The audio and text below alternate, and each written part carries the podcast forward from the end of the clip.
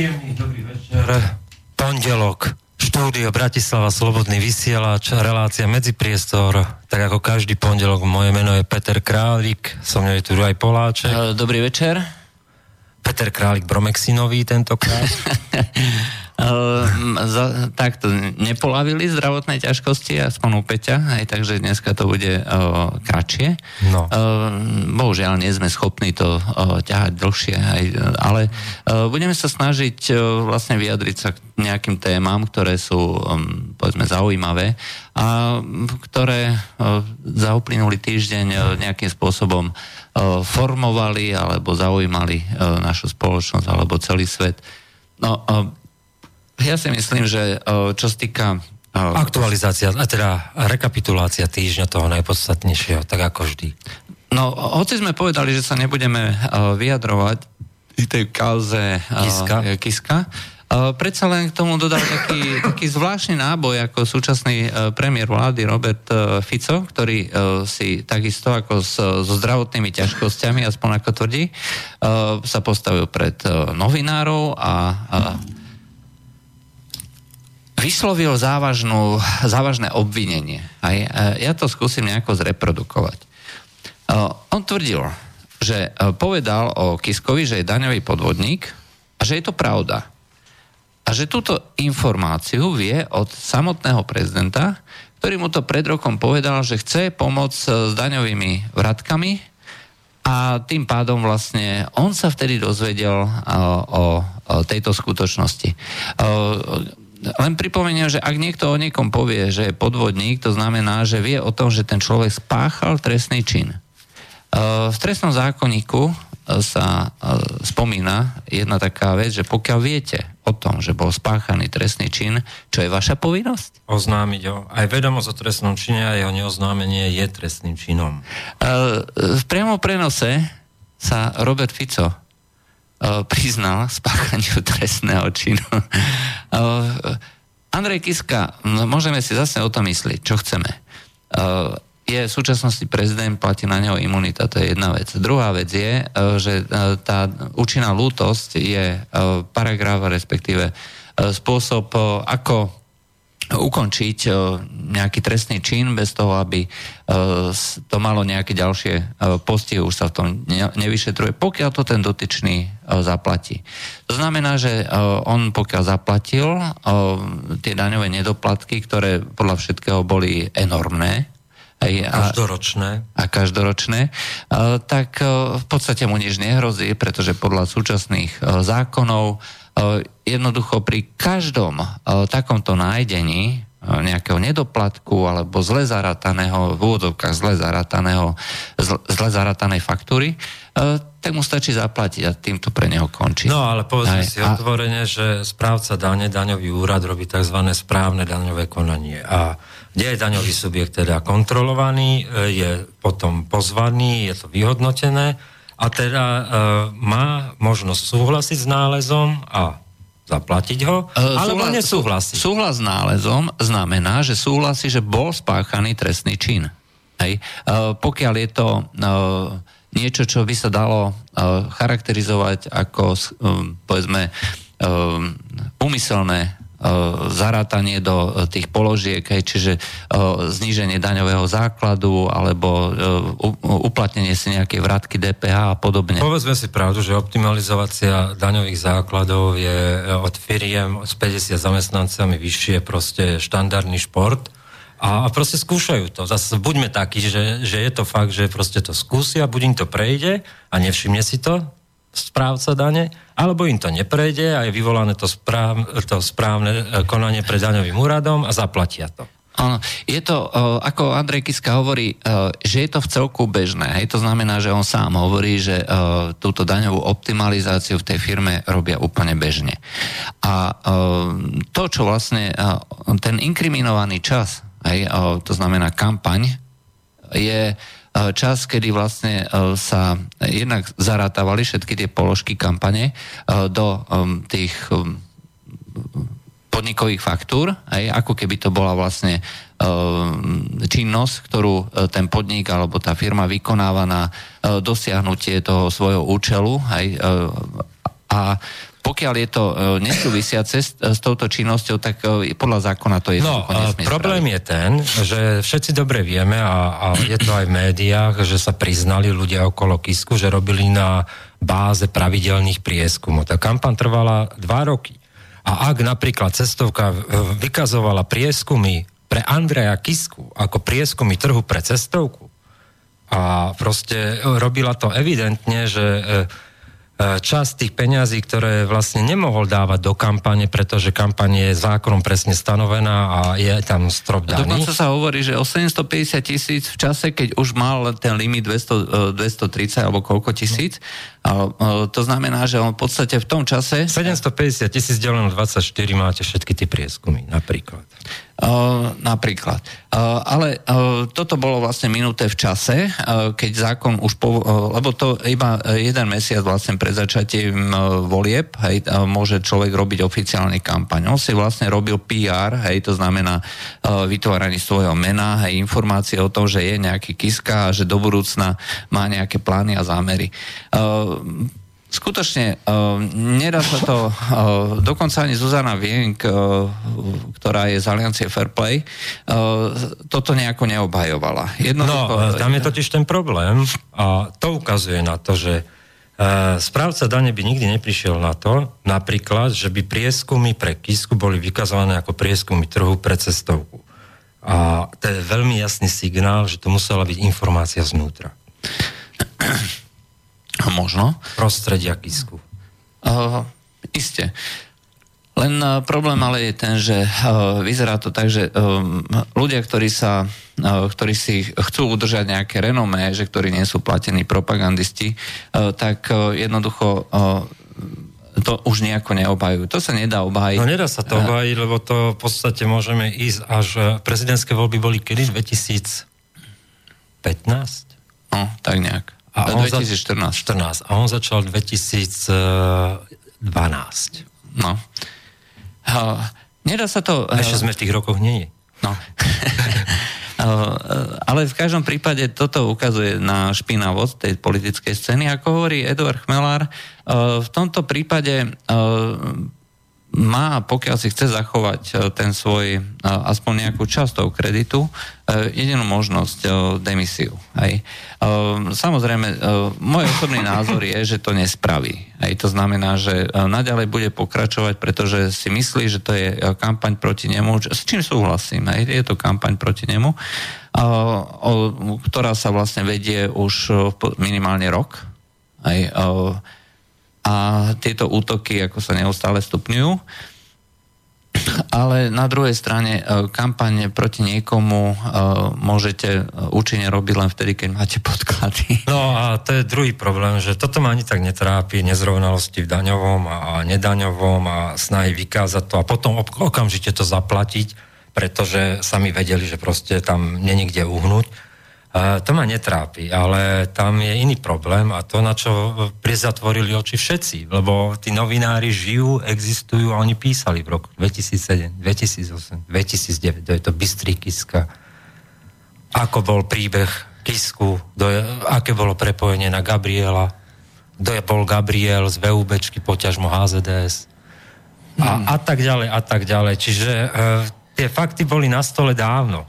Eh, ja dokonca si dovolím tvrdiť, že v tej trojici Kiskovcov eh, Andrej Kiska zohrával eh, rolu toho, ktorý raz bude v politike. Povedali, ty sa nestaraj, tuto chod za anielom, budeme mať databázu, tuto hovor o tom, aký náš biznis je úžasný a choď po vysokých školách. Proste oslovuj mladých. Oslovuj mladých. Dlhodobo. Kontaktuj sa proste s vplyvnými Inštitút pre verejné otázky a tak ďalej a tak ďalej.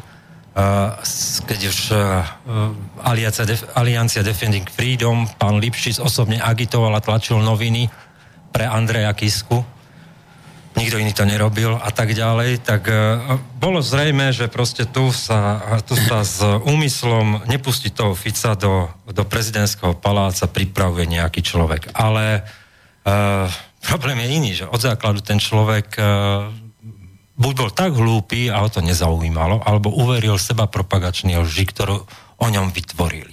A to je ešte horšie. O, mne to ako skutočne prípada takto. O, to znamená, že uveril o, tomu, že je o, svojím spôsobom pán dokonalý. O, ale ešte na tomto zarazila jedna taká, nie že zarazila, o, ten výstup Roberta Fica, ktorý vlastne potom popreli prakticky všetci, on tvrdí, že má svetkov a že E, sa vlastne vyjadrovali e, k tomu vyjadreniu, že Andrej Kiska má nejaké daňové problémy a tak ďalej. Nikto si to nepamätá, aj naraz. Aj všetci stratili pamäť, buď stratili pamäť, alebo e, jednoducho to neexistuje. Mne to prípada, ako keby sa stále nezmieril s tým, že človek, ktorý bol schopný vraziť do kampane milióny doslova, hej, pretože dneska vieme, že tá kampaň stála skutočne minimálne 2 milióny, možno aj viacej. Pred kampaň. Eh, pred kampaň 2 milióny, ale aj počas kampane milión. Aj to znamená 750 eh, tisíc cez tú firmu eh, KTGM, či ako sa volá. A následne potom tých oficiálnych, aj tých 230 či 250 tisíc. To bolo len počas toho marca, aj, minuté. Alebo marca, apríla. A vieme, že, že procházku stála melón. Milión, hej? hej. Cirka a on v podstate išiel 40% z toho času tom, tým tempom ako Kiska, čiže to si je ľahko vypočítať, čiže to mohlo ísť až do 3-4 miliónov. No, áno. Čiže bol to hodne uh, náročné a hodne uh, drahé. Hej. To znamená, ako keby Robert Fico uh, nevidel zabudnúť, hej, že proste nejaký uh, majetný uh, človek, hej, ktorý si to doslova kúpil, uh, aj keď ja si osobne myslím, že mnoho ľudí by volilo aj bez tej kampane, pretože tam nešlo o to voliť Kisku, ale voliť niekoho, kto bude proti Ficovi. Hej. Uh, ťažko povedať, ale ja má, môj dojem je proste takýto. Hej, no, áno, Andrej Kiska v prvých mesiacoch dokonca zaostával za Janom Čarnogurským. to, že Jano Čarnogurský kandidoval na prezidenta, nebola náhoda. A všimni si, že uh, v tom období Mečiar neútočil, nikto na neho neútočil. Uh, Mečiar na poslednej prednáške, exhumovaný Mečiar na poslednej prednáške povedal môj Janko Čarnogórsky. No, zaujímavé súvislosti sa nám tu otvárajú. Vidíš, dobre, že si to naznačil. E, myslím, že je to udalosť, ktorá stojí za zaznamenanie. Vladimír Mečiar sa objavil na verejnosti a s veľkou prednáškou.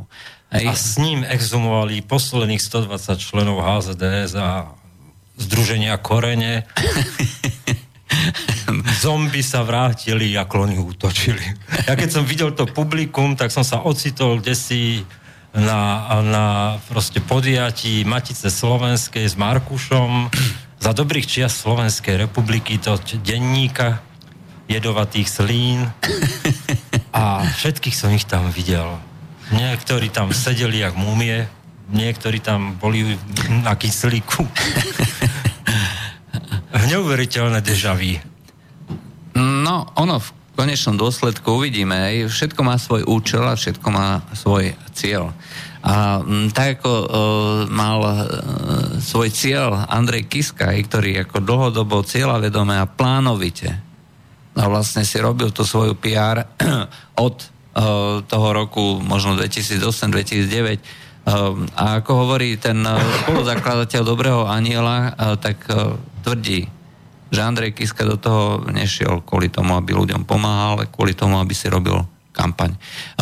My to nevieme. Andrej Kiska dospieva až v týchto dňoch a to sú rozhodnutia, o ktorých budeme my niekedy hovoriť v októbri, v novembri, v novembri tu prezradíme vám a dostáva sa do rozporu s vlastnými poradcami pod tlakom týchto udalostí Andrej Kiska dospieva. Uh, dospieva, ale zase na druhej strane... A budie si svoju labuťu piese. uh, uvidíme, že ako to dopadne. Ešte schválne som si pozrel to také video, čo kolovalo o tom, ako prednáša tým stredoškolákom niekde na gymnáziu. Tam ten prejav bol uveriteľný. Neviem, či si ho videl, či si to pamätáš. Rozprával... Takmer ako z diakonického centra. Z levíc. Ale skutočne bol uveriteľný, uh, hovoril vlastnými slovami, hovoril vlastné zážitky, uh, bol ďaleko bezprostrednejší ako dnes. Dneska je to také naučené, frázovité, uh, je to proste... Sú uveriteľnejší. V roku 2000 prišlo na Slovensko Platinum International, šialený Američan sídlil na Pribínovej a nič nepredával, iba dva dní ako výhru dovolenky v neobsadených proste ubytovaniach na Španielsku, Taliansku, hej. Ale k tej výhre ste si museli kúpiť 250 eur, čoho si, čo ste ani nevedeli, čo je. 7 dní v roku nejakého apartmánu. Nemali ste tam možnosť sa dostať letecky nejak proste, ale ste si to museli najprv kúpiť, potom ste vyhrali dva dní zdarma dovolenky. A ten bol uveriteľný tak, že to bolo niečo neskutočné. Takže, takže sú uveriteľnejšie. Potom sme zistili, že tiež scientolog. Bohužiaľ, cesty uh, pánov cesty páni sú rozličné, ako sa hovorí. A um, uvidíme, že ako to bude ďalej pokračovať. Ja osobne, mňa osobne tento príbeh začína normálne baviť, aj, pretože už je to také celkom uh, až komické. Uh, nie je uveriteľný prakticky nikto. a uh, každý si hudie svoju pesničku a uh, vlastne si hrá ten svoj...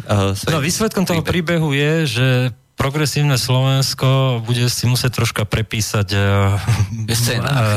kurikulum vitae a scenár.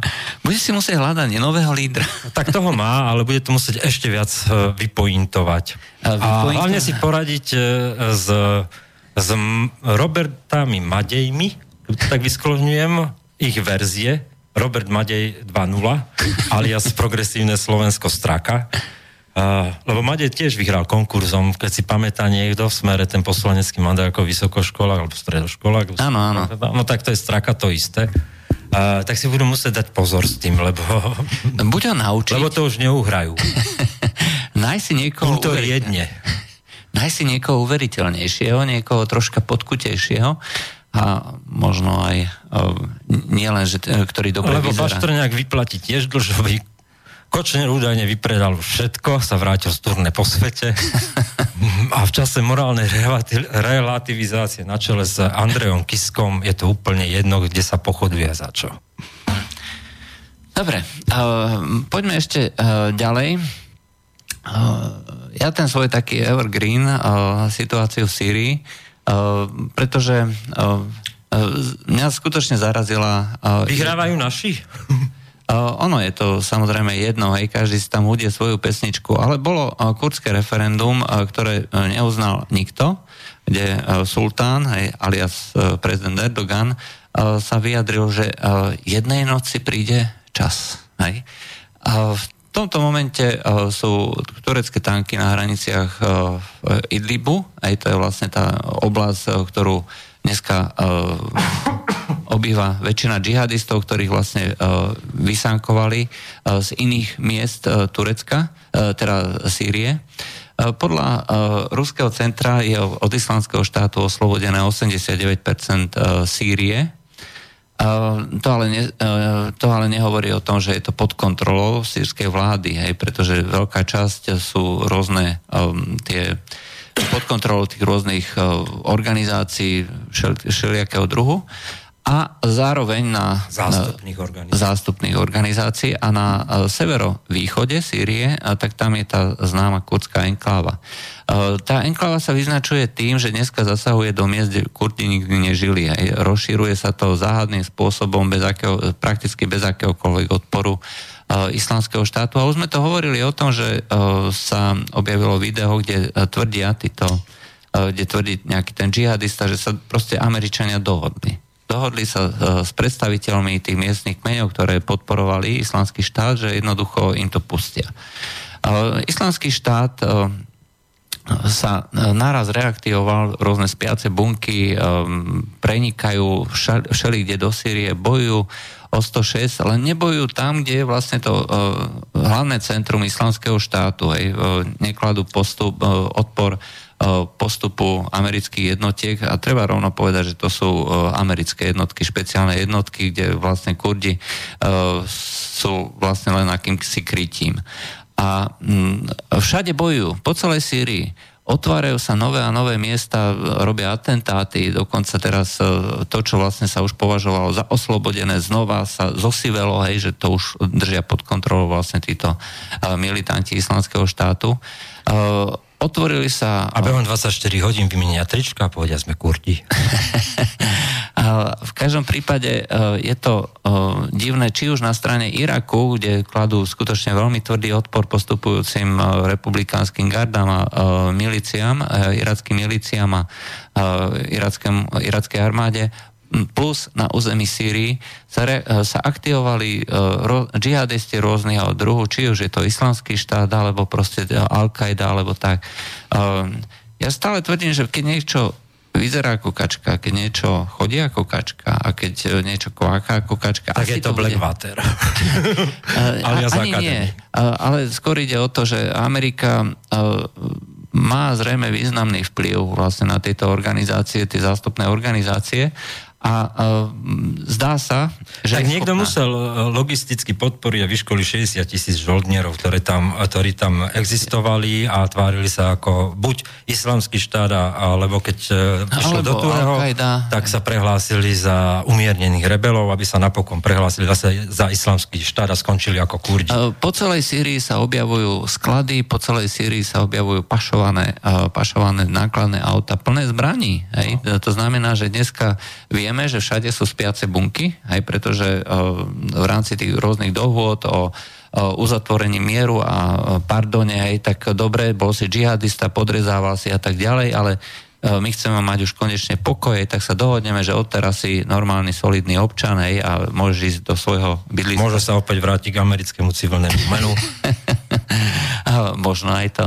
A toto je vlastne situácia. Uh, No ale nie, lebo vieš, tam to chodí tak ako divne, vieš, že teraz akože strašný boj a zrazu vidíš, že vlastne prišli Kurdi, tí odišli a nič sa nestalo. To je ako ten, e, ten e, proste v tej, v tej pesničke išiel čet elektrikov a nikomu sa nič nestalo. Ako, vieš, šíba, šíb a, a Uhlič napísali takú pesničku, tak toto je presne takisto. Bojovali sme s islamským štátom a za 24 hodín to boli Kurdi. A nikomu sa nič nestalo.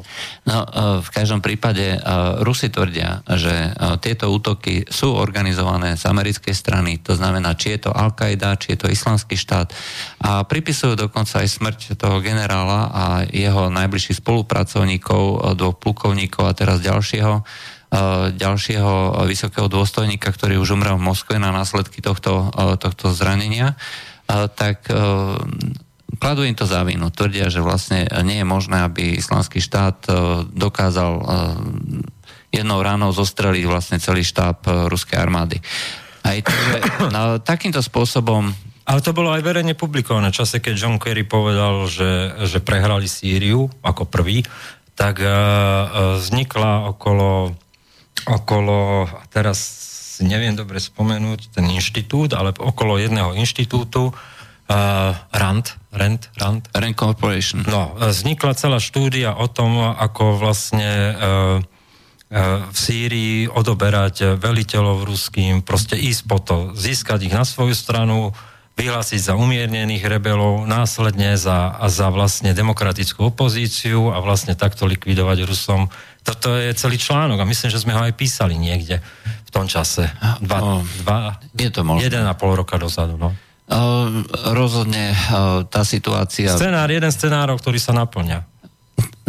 Čo je na to najhoršie, že to, ten záver bude, že si pôjdu a zrejme už aj v tomto momente idú navzájom po jednotlivých vojakov. Vždycky sa to budú zrejme snažiť spraviť tak, aby nepadlo to očividné podozrenie, či už na Rusov alebo Američanov, ale táto vojna prechádza do veľmi ostrej fázy.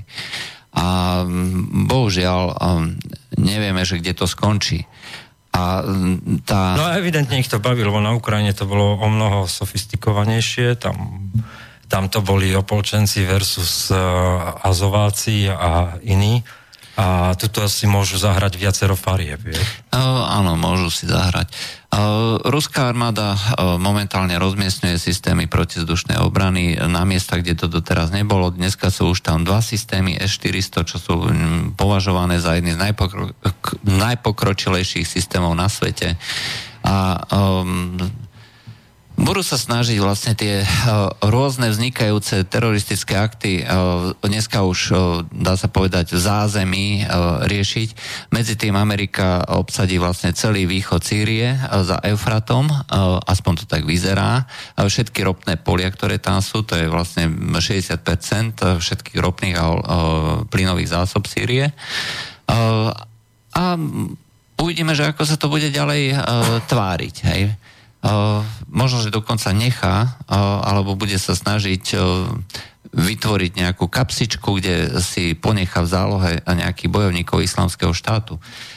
Pretože aj toto môže byť spôsob, akým držať vlastne okolitých hráčov. No, cena ropy nám stúpa, pretože ako hovoril líder, z, líder spracovania z Bridlicovej, z Bridlic vlastne ropy, tak posledného pol roka nadhon, nadhon, jak je nad, nadhodnotili vlastne e, stav tých zmluv, že toľko to bude treba tej ropy.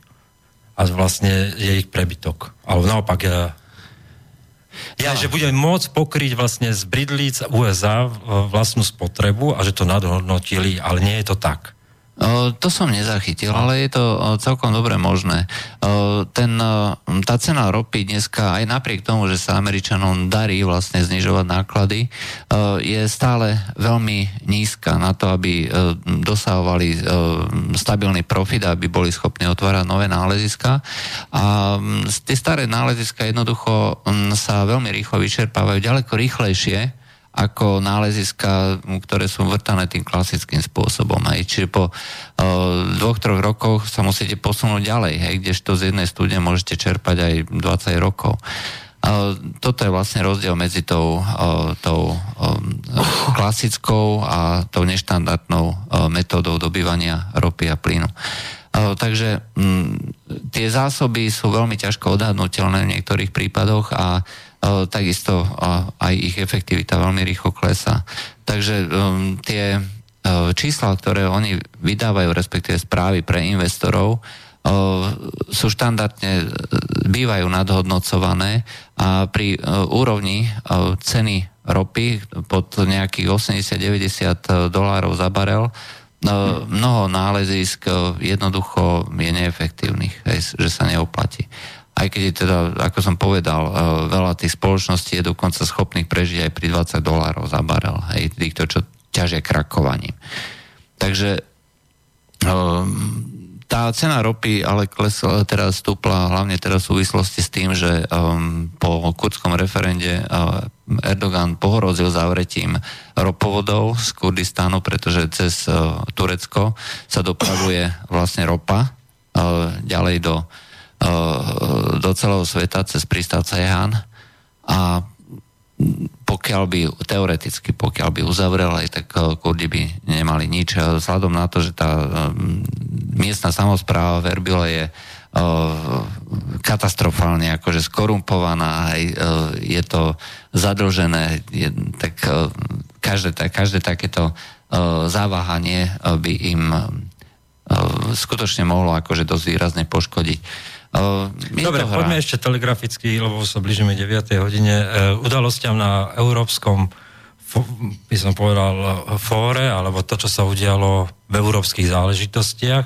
Mnohí si mysleli, že v Taline Merkelová nenadviaže na Macrona a nepotvrdí a nevysloví sa na podporu jeho sna. Ale ona to dala. A ona to dala a my sme potom dali Šojbleho, ktorý to dal ešte pred Macronom.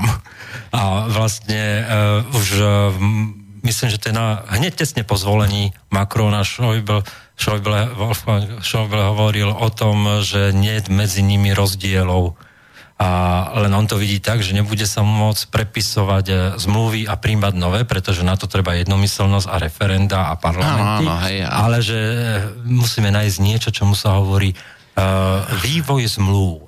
Priateľný vývoj zmluv. No v podstate salamová metóda, aj nazvime to tak. Dodatkami. Dodatkami. E, poznáme to, rieši sa to už e, dneska štandardne a tam, kde e, nie je možné to riešiť inak, hej, tak sa používa no, Vlastne sme hlasovanie. si to na Slovensku vyskúšali, akože dodatok ku koaličnej zmluve. Áno.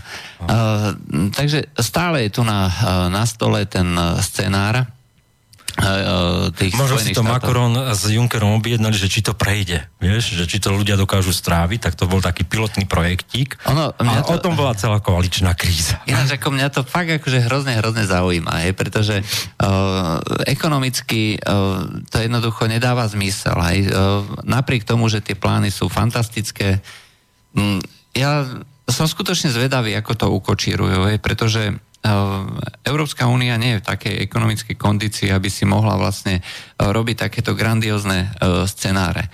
Ehm, akým spôsobom eh, sa to budú snažiť... Rotačky uhrať? Mária Draghiho pripravujú 750 miliard, ano, 750 tisíc pracovných miest. Oni vedia, že pokiaľ do dvoch rokov to neurobia, tak Neurobia vôbec.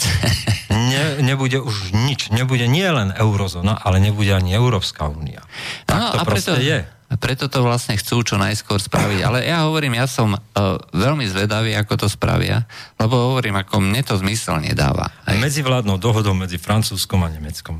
Ale áno, ja viem, že technicky ako to spravia, hej, ale či to vôbec dokážu, dokážu utiahnuť.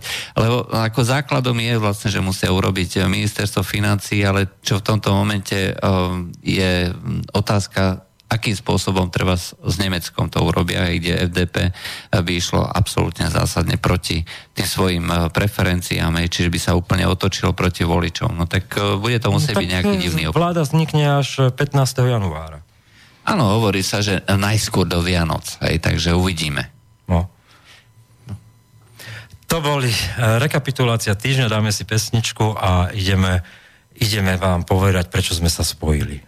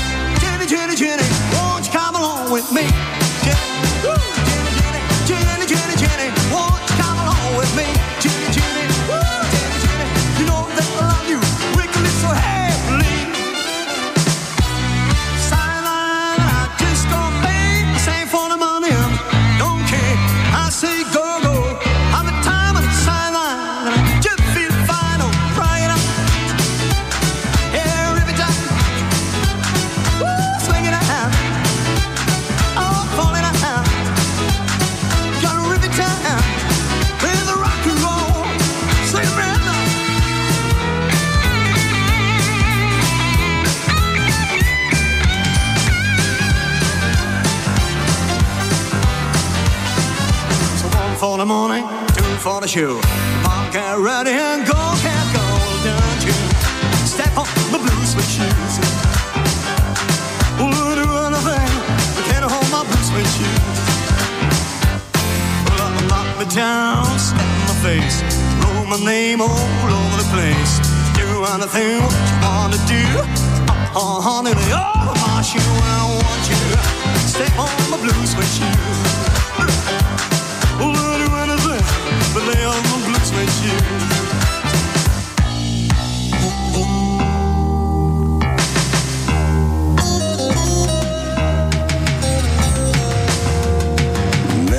wrong I miss you Never know how much you care. Now when you put your arms around me, give me fever that's so hard to bear. Give me fever. What's possessor? Fever, won't you hold me tight? Fever.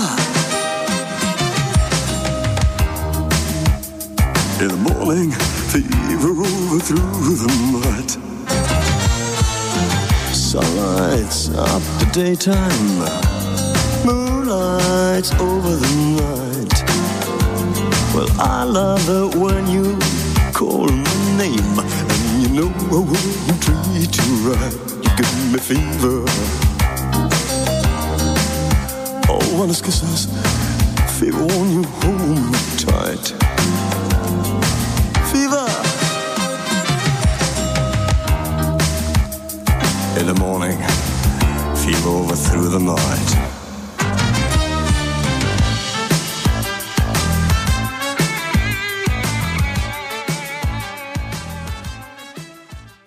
Prestávke sme tu. Ideme si povedať, prečo sme sa spojili, aby sme vám priniesli slobodný výber. Uh, najprv že čo sa vlastne udia. Čo sa udialo? Kde bolo, tam bolo, ale nie. Vážne. No, uh, vznikla taká výnimočná situácia a ona vznikla v marci, lebo keď si dobre, Juraj, pamätáš, tak komentáre začali v marci Slobodného vysielača. No. A vznikla taká výnimočná situácia po uh, fyzickej likvidácii konzervatívneho výberu. Uh, naša, naše gro a ťažisko sa presunulo do komentárov Slobodného vysielača. A v apríli sme prišli z káve online, to hovorím tak skratke, ako, ako v podstate odpoveď na to, že e, či vôbec malo zmysel to, čo sme e, robievali, písali a či vôbec stojíme Komentovali, komentovali, aby sme si sami sebe dokázali, že či to bolo pravda, že sme o ničom, alebo, alebo, alebo proste máme svoje, svoje publikum a máme čo povedať. No, jún nás presvedčili, nás a mňa a Juraja, že to vieme robiť. Čísla nás presvedčili a potom prišlo leto, ja to hovorím tak v skratke, kde sme premýšľali my tu v Bratislave, čo ďalej a ako. Hľadali sme rôznych investorov do káve online, rozprávali sa s ľuďmi a hľadali spôsob, ako to oživiť. A, treba si povedať, že bez e, nejakej podpory to robiť nejde, pretože e, to, čo robíme, je mimoriadne náročné na čas. E, Snažíme sa... slova tým žijeme. Uh, áno, žijeme tým a nerobíme prakticky uh, Nič nič, iné. Uh, chce to veľa čítať, veľa študovať, veľa komunikovať uh, a veľa písať a, a komentovať. Aj, bohužiaľ je to uh, vec, uh, ktorá sa nedá robiť uh, bez nejakej finančnej podpory. Aj takže uh, hľadali sme investorov. Hľadali sme investorov a nenašli sme ich, alebo keď sme našli, tak uh, by sme museli ísť do prílišných morálnych kompromisov. no a potom sa zjavil, kde sa vzal, tu sa vzal Boris Koróni v Bratislavskom štúdiu, uh, niekde uprostred septembra, alebo ku koncu septembra a povedal, čo tak chlapci, s- spravodajský portál a nový a, a vlastne spojiť sa a priniesť, e, priniesť tieto komentáre a to, čo robíte vy na spoločnej platforme.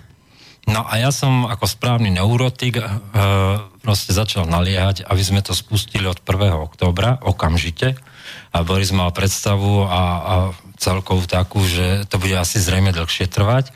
No ale keďže e, nie som neurotik sám a našiel sa ešte aj Zdenko Onderka, ktorý nás mimoriadne podporil a on je tvorca vizuálu toho portálu a všetkých technických a, a iných e, vecí, ktorým ani ja nerozumiem, uh, tak uh, a pripravil to po technickej stránke. Tak uh, kde sa vzal, tu sa vzal termín a vlastne už tak nenápadne od piatku, soboty, nedele testovacieho slobodný výber išiel. No, Tak, a teraz povedz si ešte nejaké myšlienky. Pri mojich teplotách som to skrátil moc. Um, prvom rade ide o to, že prečo, sme to, uh, prečo je nutné takéto čosi. Uh, Slobodný vysielač uh, je dneska jediné médium na Slovensku, ktoré skutočne nie je závislé od nikoho a môže si robiť prakticky, čo chce. Nech vám hovorí, kto chce, ako chce. Krásnu víziu, hej, že e, my prinášame e, objektívne, nezávislé spravodajstvo. No, vždycky to bude závislé minimálne od toho investora.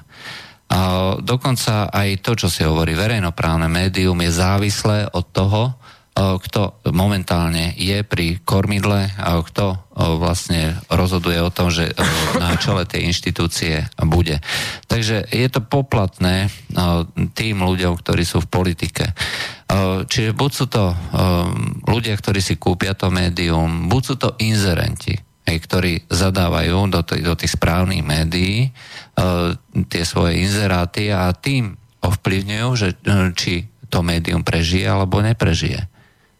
No a, a povedzme si, že Slobodný vysielač je naozaj prvý svojim rozsahom úspešný e, projekt, úspešne realizovaný, lebo je doteraz, existuje doteraz e, na báze občianského financovania, tak ako to existuje v Amerike. To je prvý úspešný projekt a dokonca si dovolím tvrdiť, že v strednej Európe postkomunistickej. No, neviem, nepoznám to. To ale... následne vznikali také podobné projekty rády v Čechách, Slobodné rádio a podobne.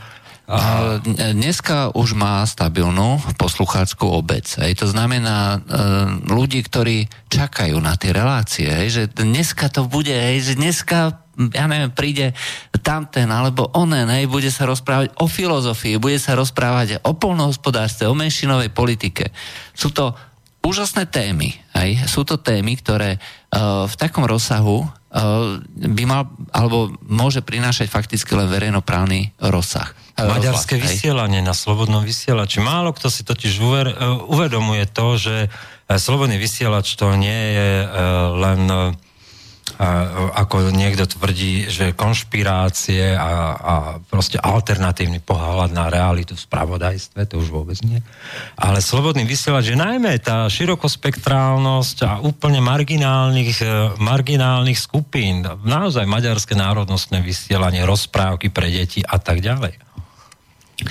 No a toto je, toto je rozhlas, ktorý sa dneska už uh, zapísal vlastne do uh, povedomia poslucháčov a bez ohľadu na to, akú to má nálepku, uh, dneska vieme jednoznačne povedať, že um, vlastne uh, robí uh, niečo, čo sa dá nazvať uh, verejnoprávnou službou.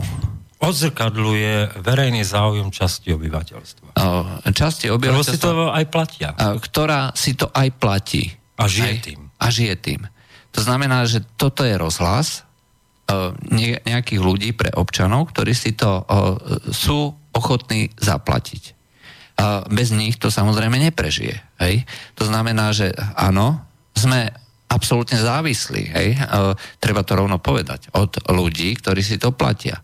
Ale vzhľadom na to, že je to veľmi široká, širokospektrálna masa ľudí, aj tak aj ten rozhlas aj potom to odráža. A nie je to záujem mimovládnych organizácií, nie je to záujem oligarchov, nie je to záujem politikov. Je to záujem Otázka ľudí. Otázka dopytu a ponuky, vieš, Hej. to je... Uh, a to zvyšuje aj kvalitu, tlak na kvalitu vlastne toho slobodného vysielača, pretože aj slobodný vysielač je na ceste svojho vývoja a a mnohí sa čudovali, keď sme začali európske záležitosti, európsku tému našim spôsobom, absolútne suchopádnym a detailným a popisným a, a takmer ľudia nechápali, že či sme proeurópsky alebo protieurópsky. E, sme priniesli celú tú realitu tak, ako je, bez príkras. A aj to posunul slobodný vysielač niekde, kde si dovolím tvrdiť, e, možno konkuruje istým pohľadom euroaktív, ale nie média, ktoré by sa tak detálne venovalo európskym záležitostiam ako Slobodný vysielač. A priniesol to nové publikum. Čiže ono je to otázka dopytu a, a ponuky. A toto je ten skutočný trh myšlienok. Obstojí ten, o koho bude záujem, jednoducho si to bude občania zaplatia alebo nezaplatia. Sami dobrovoľne.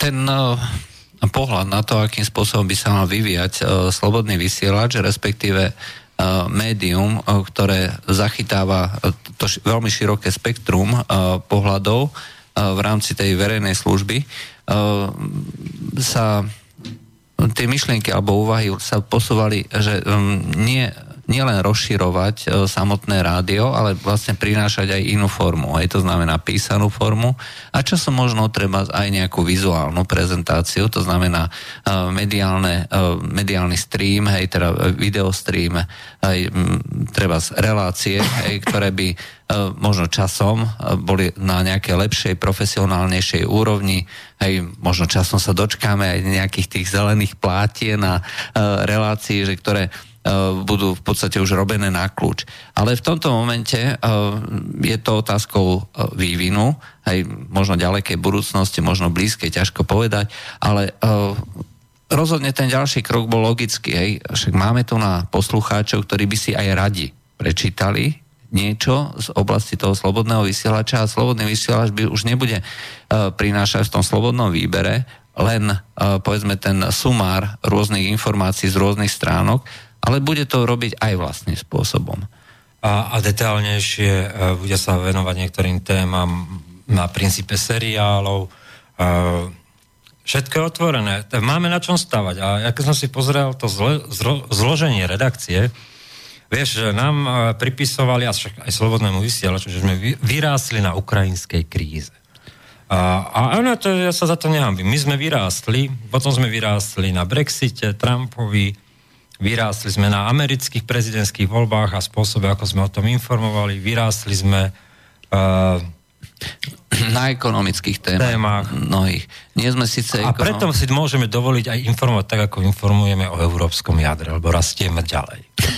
a, a vieš, a keď si to porovnáš uh, s legendami mediálneho priestoru, ako uh, je portál o médiách, tak uh, si to preklikaj 4 roky dozadu a je to tá istá schéma. No, Nič, nik, nejaký rast. A nehovorím to preto, že, že by som to proste nejak súdil, to proste každý sa musí nejak živiť a platiť účty. Ale ide o to, že stále mnohí nepochopili, že neexistujú alternatívne médiá, ako neexistujú médiá hlavného prúdu. Existujú len dobré médiá, ktoré sa učia, sú samoučiacimi organizáciami a rastú, a ich ľudia rastú na témach, alebo sú len mizerné médiá, ktoré si nespovšimnú ani znamenie doby a schematizmus zabíja. A zabiješ to až to médium.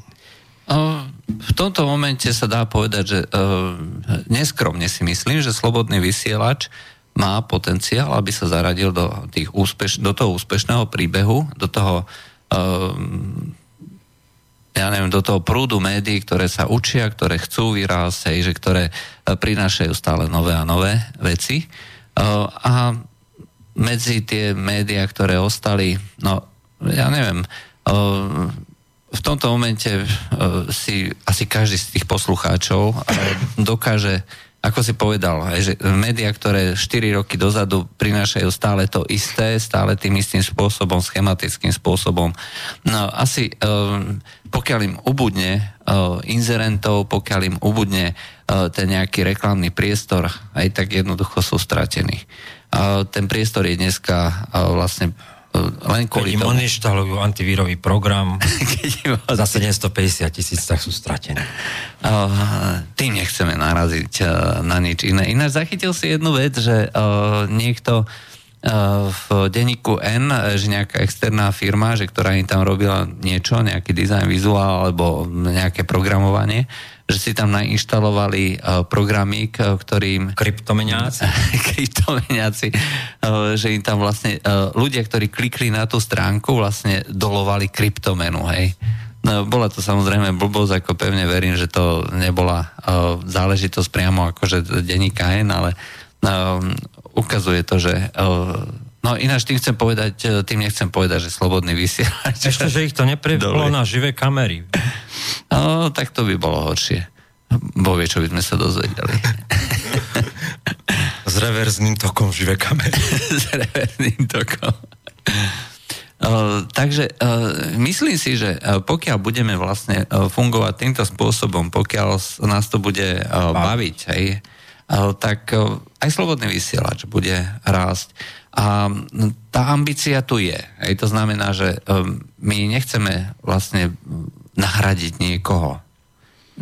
My jednoducho e, chceme ponúknuť... My chceme e, byť uh, proste takí, akí sme, lebo si myslíme, že keď nás zažere nejaká téma, my sa do nej zažereme, tak dneska už vieme vydolovať s nej také informácie takým spôsobom a tak zaujímavo ich prezentovať, uh, že, že to má potenciál byť prínosom nielen pre slobodný vysielač a pre, pre jeho premenu ešte viac na verejnoprávnu službu, tú autentickú verejnoprávnu službu občiansku, ale aj urobiť taký zaujímavý, zaujímavú stopu v mediálnom priestore, raz, keď to budú historici zhodnotovať. Zhodnocovať.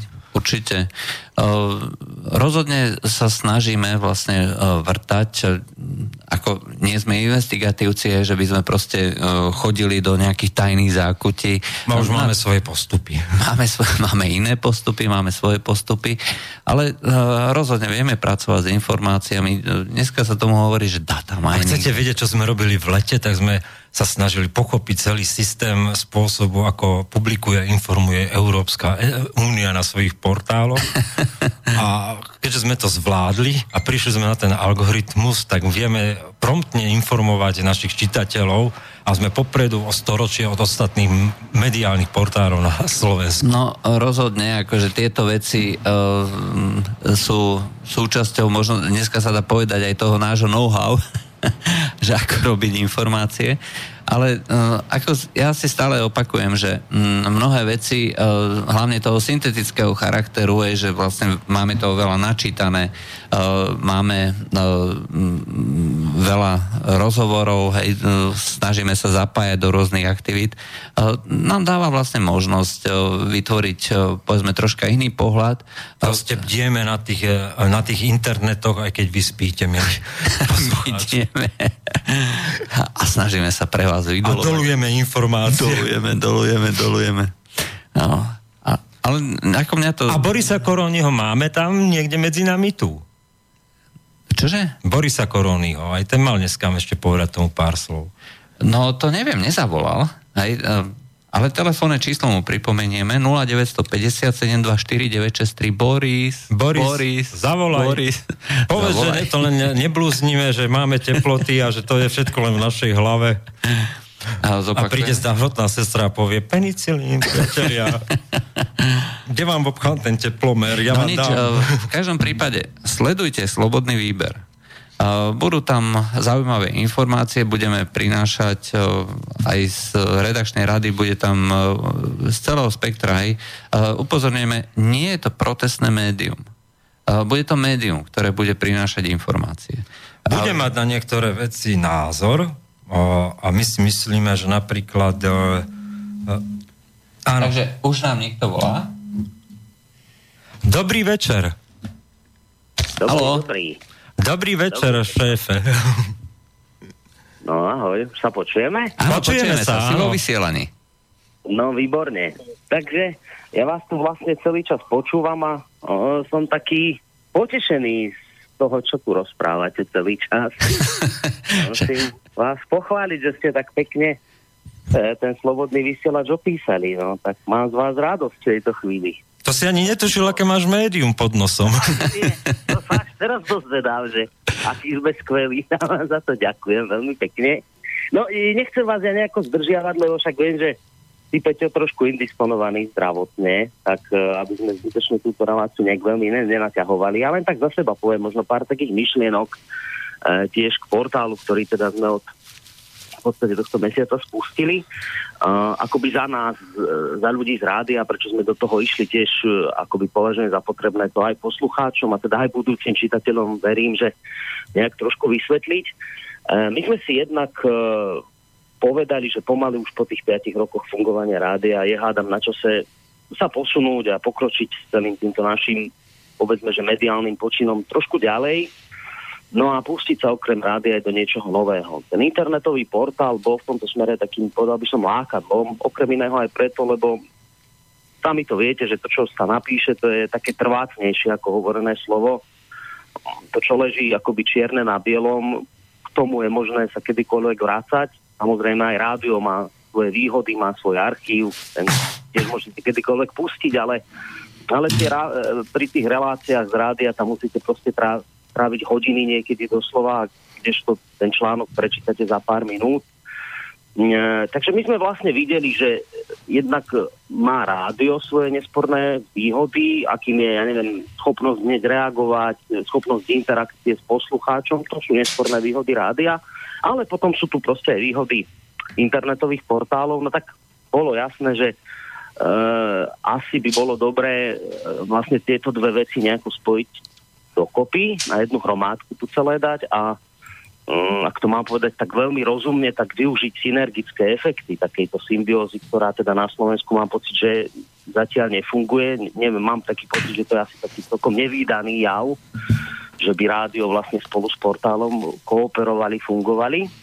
No a bolo celkom logické, prirodzené, že vlastne pri týchto našich plánoch siahneme po jednom z našich strieb rodinných, ako sa to hovorí, teda po dvojici Poláček Kráľ.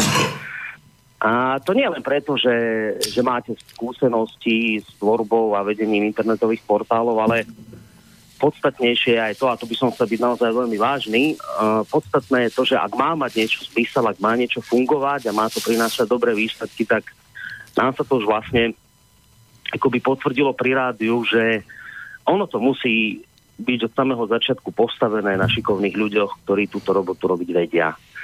Uh, takže to bola vlastne tá, tá príčina, prečo som vás oslovil touto ponukou. No a treba ešte akoby takú druhú vec priznať, že takým tým druhým dôvodom, prečo sme sa vlastne rozhodovali o tom spustiť aj takýto portál, tak uh, ono svoju úlohu tam zohrala aj kritika našich uh, neprajníkov, ktorí sa nás dlhodobo snažia vykresliť ako rádio, ako spolok rôznych konšpirátorov, ktorí šíria vždy a zásadne len články neistých zdrojov a tak ďalej a tak ďalej. Však to nemusím všetko spomínať, tú kritiku konec koncov sami veľmi dobre poznáte. Uh, treba povedať, že my vlastne, keď sme, keď sme zakladali rádio, tak my sme celú tú filozofiu rádia poňali tak, že je to priestor na slobodné šírenie informácií, zjednodušene povedané, že je to priestor, do ktorého má možnosť vstúpiť ktokoľvek, kto to prejaví záujem. Ale samozrejme, nemôže to znamenať bezhraničnosť, aj tu v rádiu máme stanovené nejaké hranice, nemal by úplne ktokoľvek rozprávať čokoľvek, čo ho napadne, takže hranice musia byť, ale treba naozaj povedať, že tá miera našej benevolencie v prípade rádia dosť rozsiahla. Jedni to vítajú, iní to kritizujú, ale faktom je, že na tomto nastavení tých základných princípov rádia my do budúcna meniť nič nechceme, ale treba si uvedomiť, že táto miera slobody, ktorú sme si v rádiu zadefinovali, je na druhej strane aj e, veľa razy lacnou korisťou pre našich kritikov, ktorí nám pri každej jednej príležitosti otrepú o hlavu, že sme šírili takú a hen takú neuverenú informáciu a podobne. A tak sme sa rozhodli, že vlastne Uh, s touto kritikou chceme čosi urobiť bez toho, aby sme museli meniť naše zabehnuté pravidlá v rádiu, takže sme si povedali, že by bolo fajn vytvoriť popri rádiu aj priestor, ktorý bude fungovať na prísnych novinárskych pravidlách, ako je okrem iného aj už spomínané zdrojovanie príspevkov, teda to, čo nám vždy vlastne uh, tí kritici vyčítali. Povedali sme si, že je možné uh, akoby pracovať aj na takejto profesionálnej báze pri dodržiavaní všetkých tých novinárskych štandardov, a to bol vlastne ten ďalší dôvod, ktorý nás e, viedol k vytvoreniu portálu Slobodný výber, na ktorom teda vy e, participujete, s ktorým spolupracujete a ktorý sme vlastne spoločne založili. Čiže ja ten e, portál Slobodný výber, ktorý sa dnes vlastne rozbieha, vnímam hlavne ako priestor pre šírenie overených a zazdrojovaných informácií od tých ľudí, ktorým môžete vážení poslucháči, dôverovať, pretože mieru ich zodpovednosti už preukázali v našom doterajšom vysielaní. Teraz hovorím konkrétne uh, o dvojici Peťo Králik a Juro Poláček. Uh, ak ešte môžem chvíľku, Môžeš. som chcel povedať jednu vec ohľadom, ohľadom tých financií, o ktorých ste už vy trošku rozprávali, lebo o tom sa naozaj treba zmieniť, to je veľmi dôležitá vec. Uh, totiž to ono vlastne to funguje tak, že ak má niekto odvádzať kvalitnú prácu, tak musí mať na, na to naozaj vytvorené vhodné podmienky. Uh, naši kritici nám veľmi radi a často vyčítajú, kde a čo sme urobili nedôsledne. Mm, no a to ale, čo vám nepovedia čitateľom alebo poslucháčom, čo vám zabudnú pripomenúť, je to, že finančné možnosti e, tej druhej strany sú oproti nás diametrálne odlišné.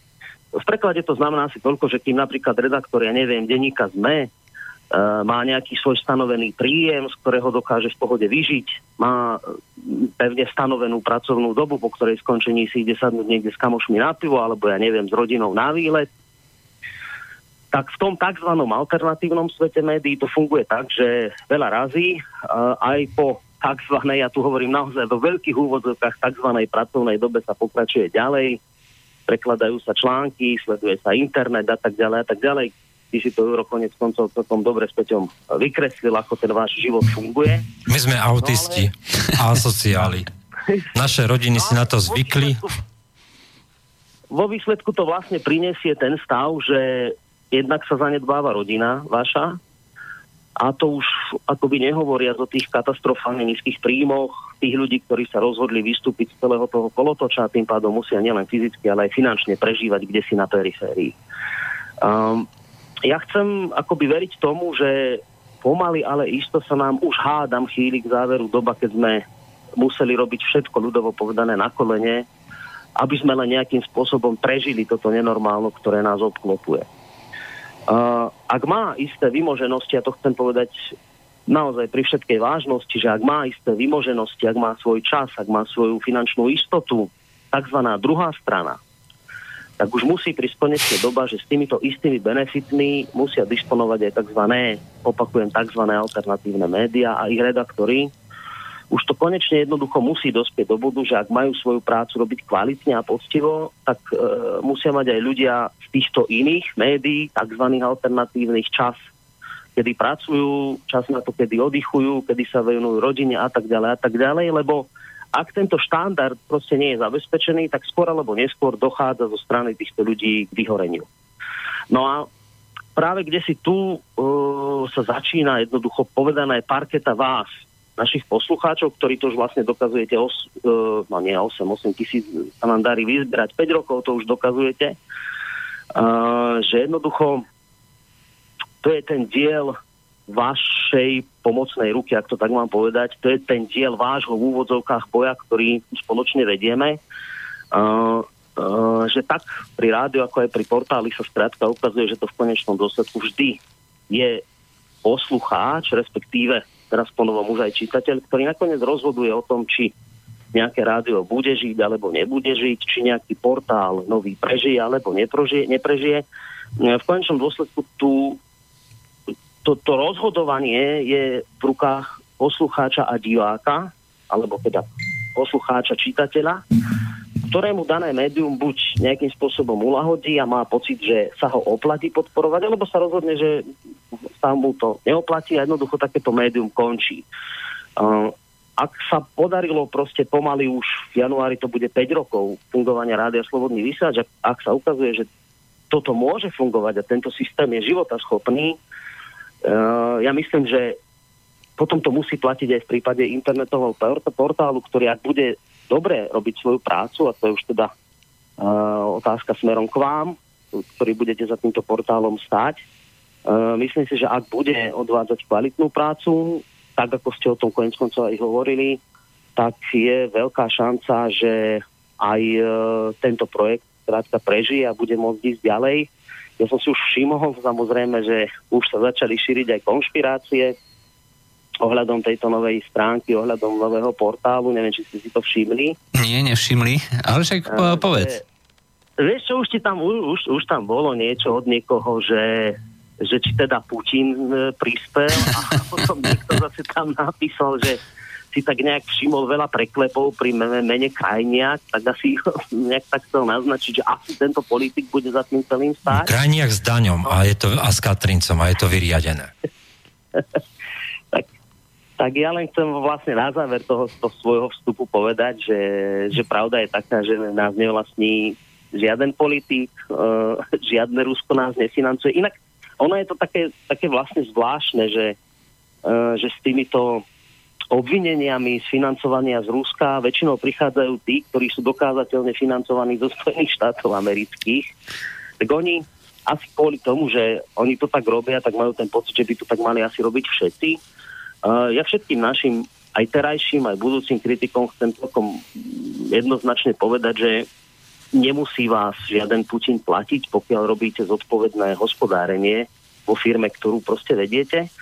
A ak e, jednoducho hospodárite zodpovedne s financiami, tak vám tie financie vystačia aj na rozbeh nových projektov, ktoré veríte. No a preto sme si jednoducho mohli dovoliť ísť e, aj do tohto nového projektu, ktorý verím, že bude sláviť úspech. Tak v tomto smere vám držím chlapci palce. No, takže ďakujeme za... Ďakujeme Borisovi za vstup a, a poprajme si všetci navzájom. Veľa úspechov. Veľa úspechov, šťastia, zdravíčka, Božieho požehnania. A aby sme to nejak tak najbližších 10 rokov troška pozvrtali, tej slovenskej mediálnej scéne. Tak, tak. To bol dnešný medzipriestor, z ktorého sa hlásime a budeme stretať pri, iných, pri iných reláciách slovom i písmom e, s Jurajom Poláčkom, moje meno je Peter Králik a s ďalšími našimi kolegami, na ktorých sa tešíme. Príjemný dobrý večer. Dobrý večer. Táto relácia vznikla za podpory dobrovoľných príspevkov našich poslucháčov. I ty sa k ním môžeš pridať. Viac informácií nájdeš na www.slobodnyvysielac.sk Ďakujeme.